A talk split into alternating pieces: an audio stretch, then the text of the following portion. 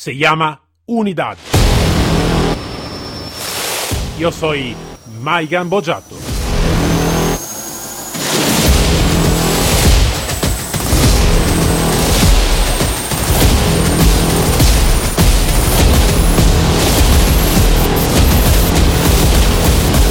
Unidad K9.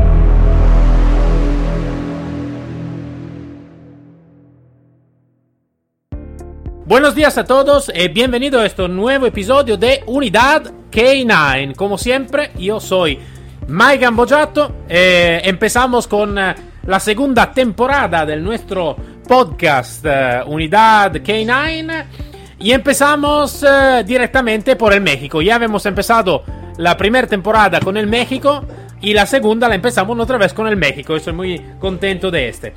Con nosotros está Federico García. Instructor canino, médico veterinario, jefe de la unidad canina y comandante de la unidad estatal de protección civil y bombero de Jalisco. Buenos días, Federico. Buenos días, gracias. Encantado de estar aquí contigo. Muchas gracias a ti y muchas gracias por eh, el, tu aporte y el, tu conocimiento. Federico, yo te hice una presentación bastante rápida. Cuéntanos pero un poquito más sobre de ti. Gracias. Bueno, eh, tiene su historia, se remonta al, al, año de 1992. Yo en ese entonces era instructor canino comercial. Uh, en Guadalajara, aquí en la capital de mi estado, tuvimos un evento un 22 de abril de 1992 eh, fueron las explosiones de unos ductos de drenaje en los cuales se virtieron hidrocarburos. Hubo una chispa, una ignición y explotaron cerca de 22 kilómetros de, de drenaje y tuvimos una, un desastre aquí en esta ciudad. Y en ese entonces, mm, tu servidor como eh, presidente de la Asociación de, de Entrenadores Profesionales de Perros, bueno, no teníamos la especialidad en búsqueda y rescate. Y vimos la necesidad. En ese entonces uh, el, los pocos grupos caninos de búsqueda y rescate estaban concentrados en la Ciudad de México y nos contactamos con el grupo de la Universidad Nacional Autónoma de México, ¿Vale? que era un grupo bien conformado, bien, bien formado, con, con ideales y, y lineamientos y tuvimos nuestro primer capacitación en materia de búsqueda y rescate. Vale, de, de, vale. De, dos, de 12 instructores que nos juntamos para tomar este, esta capacitación, tu servidor fue el único que se dedicó al perro de búsqueda y rescate. Y, um, vale. Tu, eh, tuve el, el gusto de compartir con bomberos de Guadalajara y formamos el primer grupo canino en el occidente de México de, de, perros de búsqueda y rescate con los bomberos de Guadalajara. Y en el 2002 eh, pasé a la, a la unidad estatal, perdón, 2001, en el 2001 en el 2001 pasé a la Unidad Estatal de Protección Civil y allí formamos la, la, lo que es la Unidad Canina de Protección Civil. Eh, en el 2002 formamos el, el grupo USAR. El primero Vale. en México, bueno, empezamos a, a conformarlo e integramos la unidad canina al, grupo de búsqueda y rescate USAR de Jalisco. el Grupo USAR de Jalisco fue el primero que se acreditó nacionalmente. Eh, en, el 2018. todo, todos estos procesos que se integran en base a, a los estándares internacionales de INSARAC. Vale. Entonces se puede decir realmente que la, la, unidad se formó, es bastante recién como, como formación, porque si hablamos del 91 más o menos, 2001, y eh, está bastante recién, pero es, ha sido creo un buen, eh, un buen éxito, ¿no? Empezar desde cero hasta, hasta ahora, aquí está reconocida en todo. Eh, ¿Cuántas unidades tenéis como, como lo de búsqueda y rescate? Ocho binomios. Ocho binomios, vale, vale, vale, vale, bien. Ah, mira, Federico, me interesa de saber más un poquito ehm, sobre la tu opinión. Ehm, sobre la tu opinión un poquito sobre el perro de búsqueda. Eh, hoy en día, más o menos en todas las instituciones, en las asociaciones, eh, una elección muy frecuente es lo del pastor belga Malinois. Uh, la mi pregunta es este, ¿no? Entonces, aparte de la elección de las instituciones, la elección de la asociación y todo, si para ti sí que es la mejor opción realmente o esto para ti, como elección, digo, del, del perro, se necesita que mirar uh, la especialidad y el contexto de donde va a trabajar. Entonces, sí es una buena opción el pastor belga, pero puede ser que también otra opción puede ser a veces mejor también por el, trabajo de búsqueda y rescate. Sí, definitivamente la elección de, una raza nos define características y bueno, tú sabes, el pastor belga tiene ciertas características ideales para el perro de trabajo y vaya, para cualquier, cualquiera de las disciplinas. En el caso de la búsqueda y rescate se presta mucho. Nosotros sí tenemos varios perros pastor belga, border collie y labrador. Y, definitivamente mm, predomina el, pastor belga. Vale. Y, nosotros lo elegimos por sus características. Vale. ¿Y cómo, cómo, cómo la, desarrolláis, la vuestra, la vuestra capacitación, entonces la vuestra formación? Aparte de cuando se empieza, ¿no? Porque se empieza la formación por cada binomio y vale. Pero después está también una parte más, eh, no solo operativa, más de continuación también de capacitación y de formación. ¿Cómo, cómo, cómo la vais desarrollando este? ¿Cómo estáis... Mm, eh, ¿Cómo está programada la vuestra mm, capacitación en general por, por estar siempre a un buen estándar de trabajo? Sí, eh, tratamos de mantener un, un, estándar, un nivel operativo que sea funcional y nosotros eh, recibimos muchas ofertas en cuanto a capacitación y bueno, nosotros este, elegimos nosotros conformamos un grupo en México, si bien no está oficialmente establecido, pero sí son compañeros que se dedican al, perro de búsqueda y rescate, como en el caso de, la UNAM, la Universidad Nacional Autónoma de México, el grupo, este grupo, el, grupo de, de K9, Manada K9, de Monterrey, de, Manuel, de Lalo Martínez.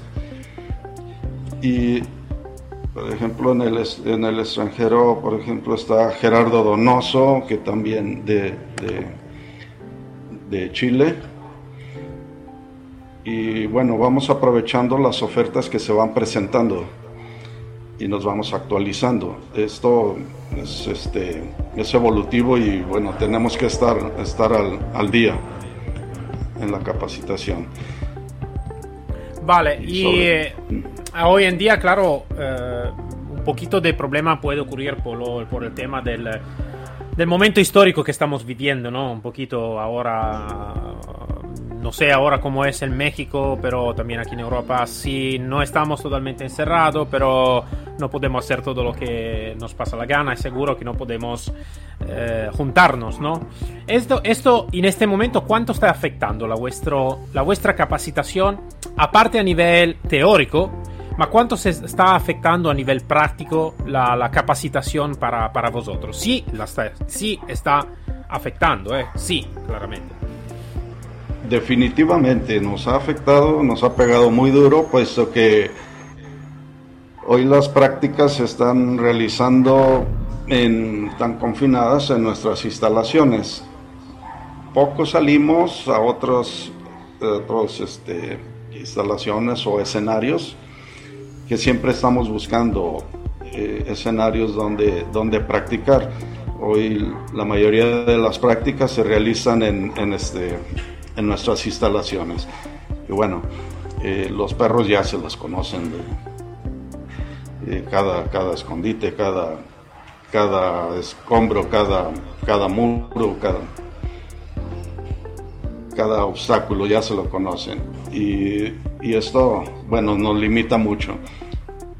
En cuanto a las capacitaciones, también este, este año no hemos salido a ninguna capacitación en, el país. Es solamente tu servidor con nuestros muchachos, nuestros manejadores, nuestros perros. Y lo, lo importante de nuestro grupo es que convivimos mucho con otros grupos interactuamos mucho, mucho, con otros grupos, que es, es, importantísimo para el desarrollo de la socialización y, y este, la habituación de los perros. Sí, sí, sí, seguro. Yo de esto estoy siempre totalmente de acuerdo, de compartir conocimiento, de crecer juntos con otros grupos. Eh, yo esto siempre lo voy compartiendo con otros instructores, otros profesionales. Esto para mí es siempre algo de muy, muy importante. Um, un poquito sobre el tema del, del, del, del manejador, del guía.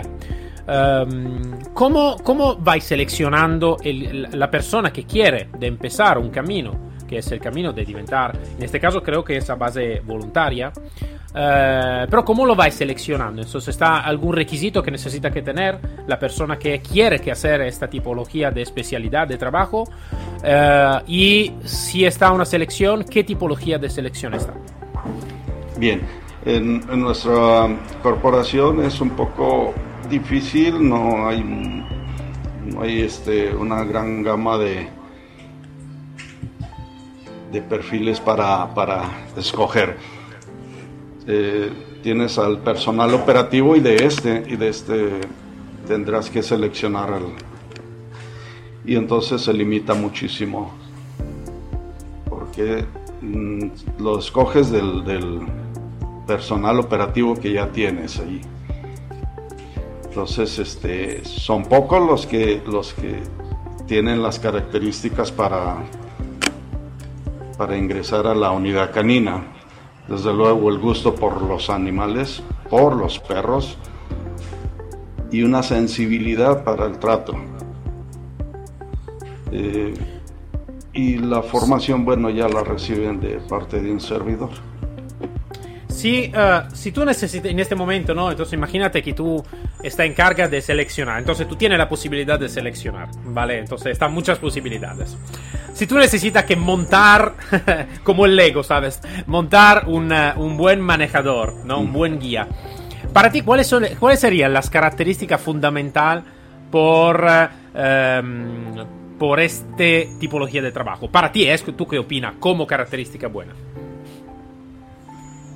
Bien, el, eh, tenemos que tener este, ese gusto por, por, por, por, el trato con los animales, el buen trato por los animales.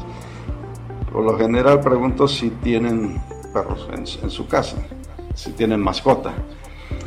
Eh, esto ya me da mucho uh, para, para, para, arrancar, para emprender con, con él.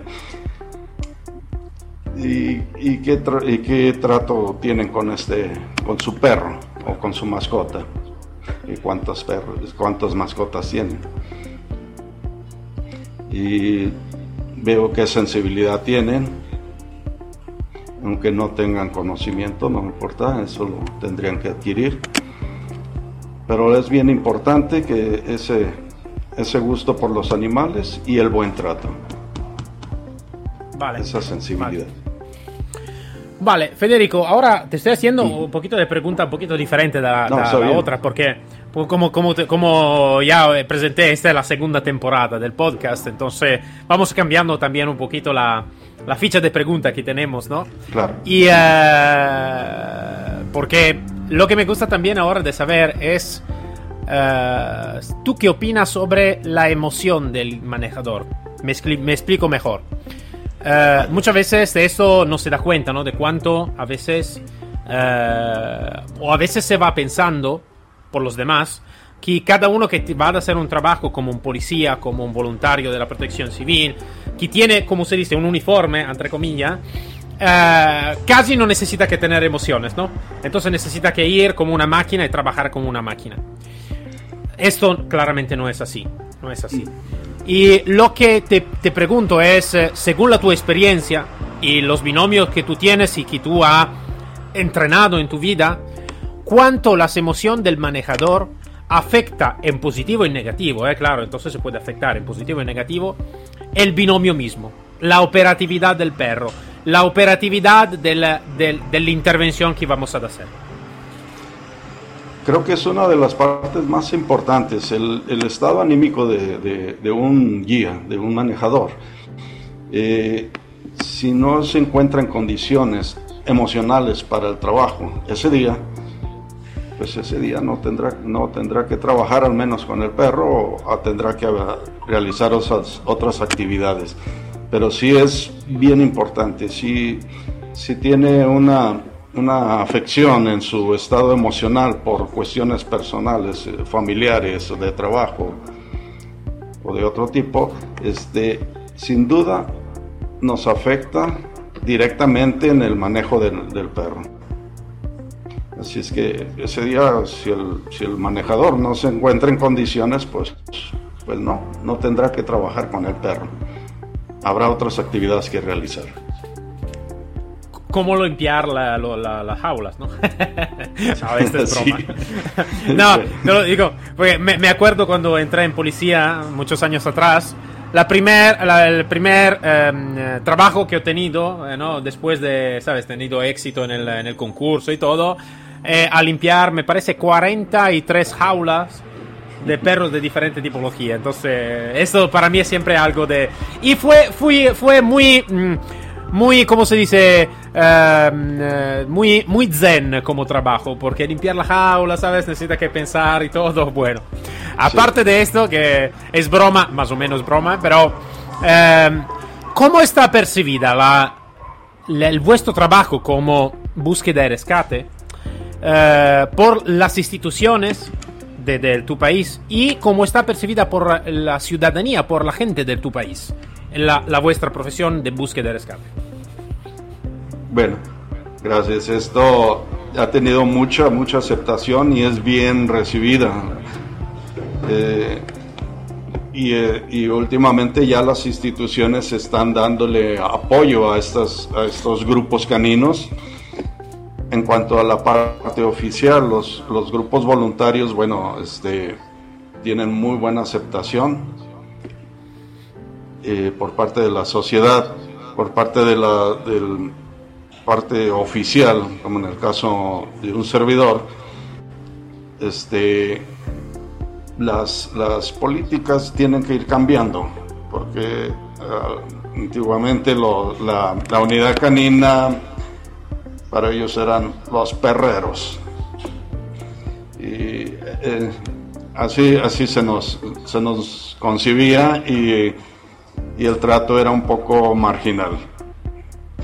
Pero actualmente, después de las intervenciones tanto locales, regionales o internacionales, que han dado pues eh, una imagen, una imagen a, la sociedad de los grupos de búsqueda y rescate han- tenido mayor aceptación y, y apoyo. En el caso de nuestra institución, actualmente sí estamos recibiendo mucho, mucho apoyo.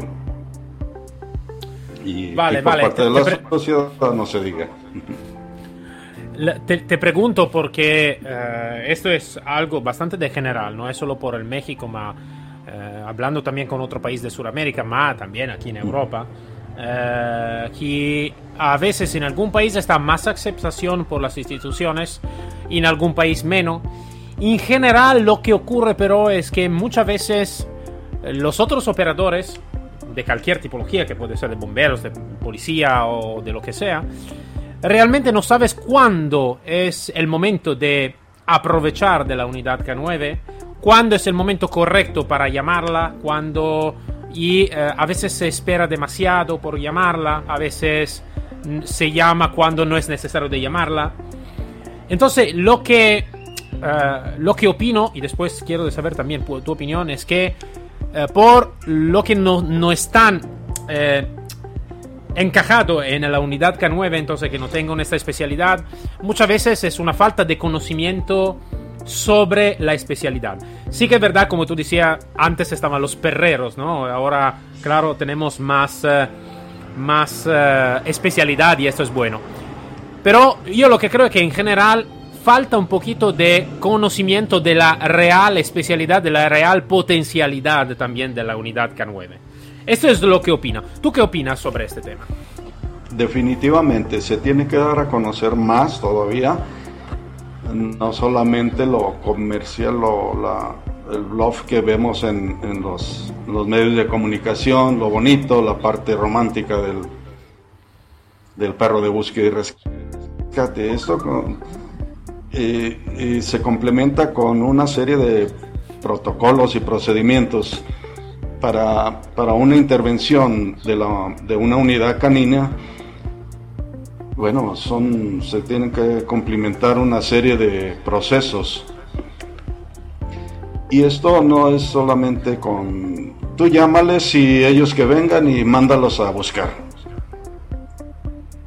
Es una, una parte complementaria de, un, de un todo, de un equipo en el caso de nosotros como Grupo USAR, este, somos una parte complementaria de este Grupo USAR. Y tenemos que tener una formación como Grupo USAR y entonces tenemos que alinearnos en los, en los procesos y lineamientos que estos nos marcan. Para una intervención tenemos que tener una, una, una fase de, de, activación, el llamado, una cadena de llamado, un tiempo de arribo a la base, la base central, un registro, una revisión, y nosotros le llamamos mesas de registro, que son una serie de de mesas por las que tienes que ir pasando. Desde la revisión de tu equipo, revisión de tu perro, la revisión médico veterinaria, la documentación, la revisión médica del personal, si está en condiciones para, para una intervención, la revisión psicológica, la revisión emocional, puedes tener todas las ganas de, de, de intervenir, pero podrá tener un problema familiar que no te va a permitir desarrollarte como, como se debe en una, en una intervención de búsqueda y rescate. Un, un, una reunión de información, un listado de personas fueron lo, un tanto que se les llamaron y otro tanto los que sí van a tener, sí van a poder ir porque reúnen las condiciones. Y entonces sí ya tienes un itinerario para trasladarte. Y luego ya viene otra etapa que es la de movilización. La fase de movilización, el cumplimiento de ese itinerario el traslado llámese aéreo, terrestre, etc. Al lugar de, del arribo, el registro, el registro en el puesto de comando, en el, en el COE o, en el OSOC, según sea el caso. El registro, la asignación de, de sector, el área de trabajo, montaje de tu campamento, tu base de operaciones y la asignación de tareas en el área de trabajo asignada. Y bueno, es una serie de, procesos y protocolos que deberán de cumplir y que algunos de los grupos caninos eh, en ocasiones no tienen la vinculación de esos procesos con los grupos de búsqueda y rescate, los grupos USA. Sí. Y a veces esta, esta, esa falta de, de, vinculación mm, se desaprovecha este recurso, la unidad canina. Sí, esto es un tema eh, que realmente ya hemos debatido también en otro, en otro episodio. Un poquito de la profesionalidad, un poquito a veces también de la certificación, un poquito de, de los procesos también eh, profesional, porque si nosotros no queremos ¿no? de ser llamados perreros, ¿vale? Creo que también necesitamos, tenemos la responsabilidad de llamar la, nuestra profesionalidad, de subir un poquito la, la voz siempre con educación, claramente, pero de subir un poquito la nuestra voz como profesionales diciendo, vale, nosotros realmente, y, después te, pido también la tu opinión sobre este, es que realmente cuando nosotros, cuando vamos a operar como, como binomio, realmente es un trabajo muy especializado, muy complicado a veces, porque aparte de tener toda la responsabilidad que tenga un tiene un operador sin perro, ¿vale? Tenemos también la parte del perro.